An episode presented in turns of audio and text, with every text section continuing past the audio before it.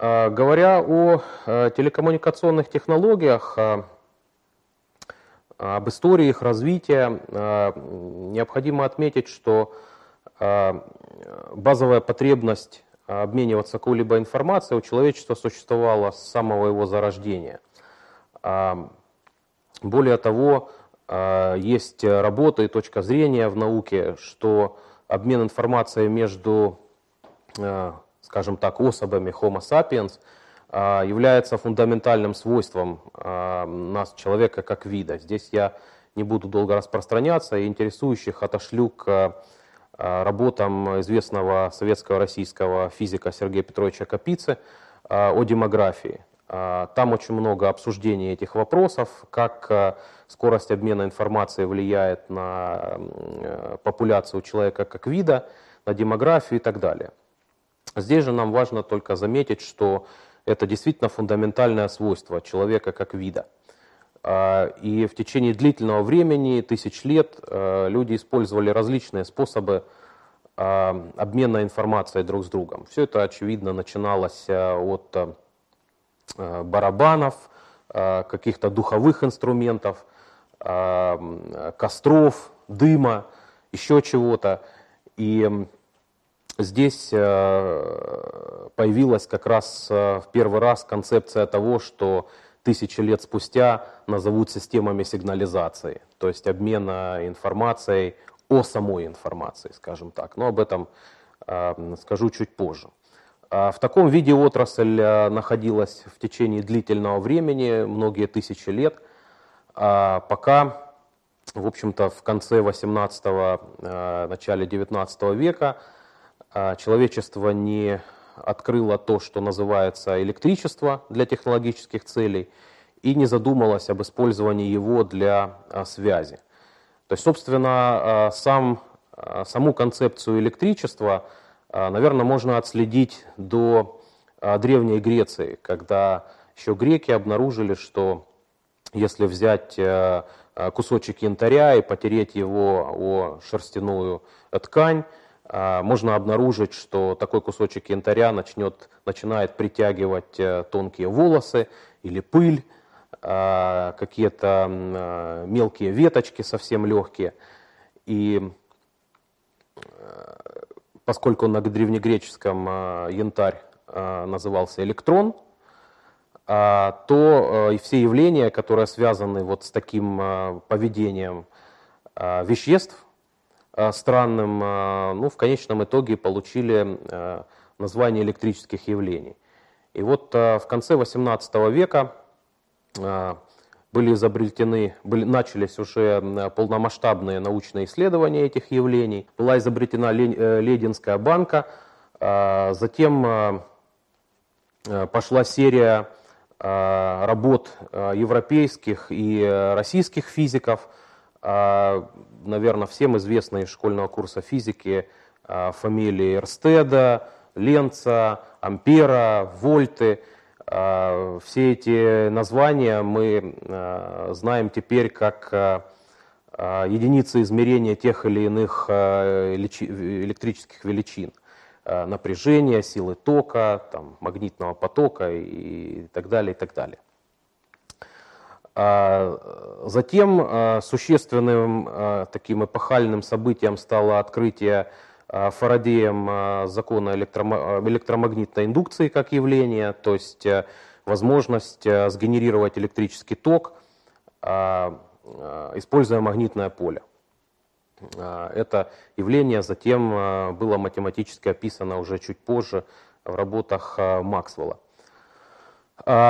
который собственно, обобщил все, что было известно к э, тому времени и сформулировал теорию электромагнетизма. А, в курсе физики это известно как четыре уравнения Максвелла, а, которые описывают все явления, связанные с электричеством, магнетизмом, распространением радиоволн, света, всего остального. Эти э, его работы носят фундаментальный характер. А, затем его а, работы Максвелла были экспериментально подтверждены уже Генрихом Герцем, который открыл то, что а, называется электромагнитная волна. и в некоторых странах по этой причине его считают основоположником радио. Примерно в то же самое время, как и шли работы по изучению электричества как явления, возникла очевидная идея каким-то образом использовать его для передачи информации. И тогда начались работы по конструированию того, что мы знаем теперь как телеграф. Одним из первых телеграфов можно считать изобретение русского изобретателя Павла Шиллинга.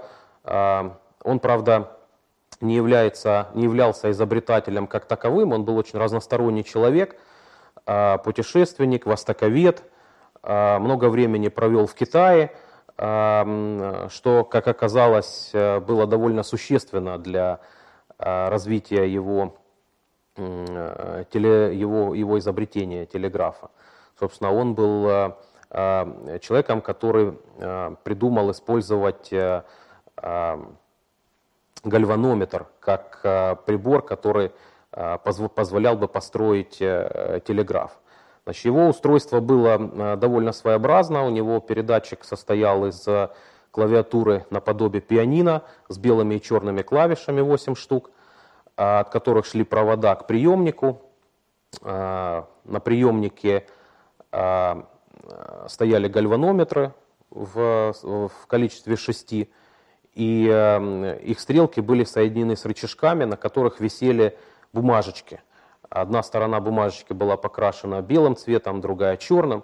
Когда человек нажимал на белую или черную клавишу, то э, стрелка гальванометра отклонялась, э, ток бежал по проводу, стрелка гальванометра отклонялась, и э, человек, стоящий за приемной аппаратурой, мог бы видеть вот эти белые или черные э, кружочки. Э, собственно, почему Шиллинг решил использовать такую схему а, передачи информации, как раз это объясняется тем, что ее он увидел в Китае.